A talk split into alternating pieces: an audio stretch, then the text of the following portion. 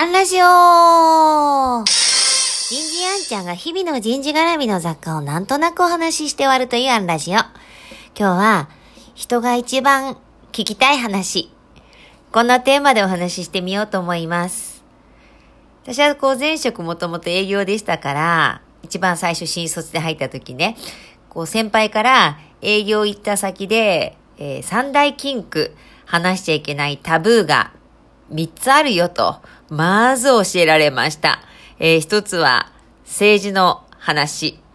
これも野党を支持するか、与党を支持するかで大きく立場変わっちゃいますからね。えー、そして2つ目が宗教の話。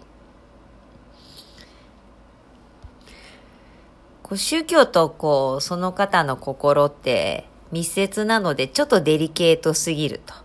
えー、それから最後がプロ野球の話。えー、熱狂的なトラキチファンが、えー、巨人ファンから物買いたいかと思うと、違うよねと。これ話しちゃいけないよなんて言われたの覚えてます。逆に、人が一番聞きたい話、知りたい話は何か。これシンプルですよね。自分の話です。だから、みんなお金を払って占い師さんのところに行くんです。ずーっと自分の話してくれるんですから、もう占い師さんが自分の身の上話とかし始めたら絶対行きたくないですよね。だからこうその人にまつわる話を、えー、する。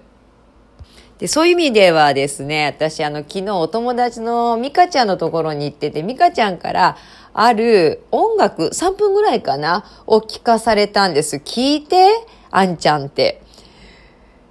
要はね、あのー、自分のオリジナルソングを作ってくれる作詞作曲家がいるんですって。で、その方はヒーラーみたいなこともされていて、こう、リーディングをして、その方の魂をね、こう、すごく揺さぶるというか心地よい、引き出せるようなこう音楽を、こう即興で演奏して、えー、こう、送ると。いうことをするんだと。もうまさに究極のカスタマイズだなと思って、もう速攻依頼をさせていただいてしまいました。あの、何人かの聞かせていただいたんですけど、もう全然ね、ボサノバ調みたいな人もいらっしゃれば、あの、ワルツみたいな方もいらっしゃれば、ヒーリングミュージックみたいな方もいらっしゃれば、これ全然違うんですよね。そう、私はどんな、あの、テーマソングになるんだろう。えー、またなんか出来上がったらシェアさせていただきますね。流してもいいかも。